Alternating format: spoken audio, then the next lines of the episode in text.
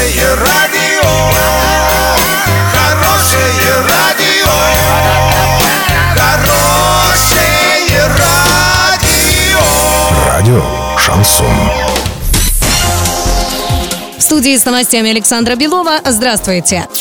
Подробнее обо всем. Подробнее обо всем. Денис Паслер обсудил развитие оренбургского подразделения с топ-менеджером фирмы Deer Company. Компания уже освоила 40% выделенных для развития бизнеса площадей. Задача – задействовать остальные 60. Сейчас возводится новый цех для переезда из подмосковного завода по сборке комбайнов, тракторов и строительной техники. Пока Оренбургский завод производит в год 350 единиц техники, после завершения строительства будет выпускать до 1000 единиц единиц. Как отметил Денис Паслер, компания вложит в проект 1 миллиард 200 миллионов рублей. Новые мощности введет в строй в марте 2020 года. Количество рабочих мест вырастет в три раза.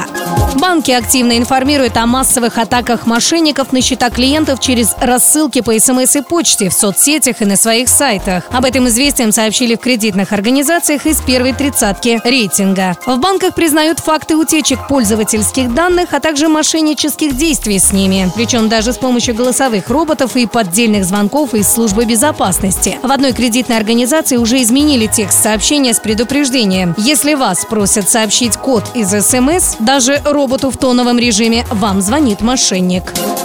Доллар на сегодня 66.78, евро 73.98. Подробности, фото и видео отчеты на сайте урал56.ру, телефон горячей линии 30 30 56. Оперативно о событиях, а также о жизни редакции можно узнавать в телеграм-канале урал56.ру для лиц старше 16 лет. Александра Белова, радио «Шансон Ворске».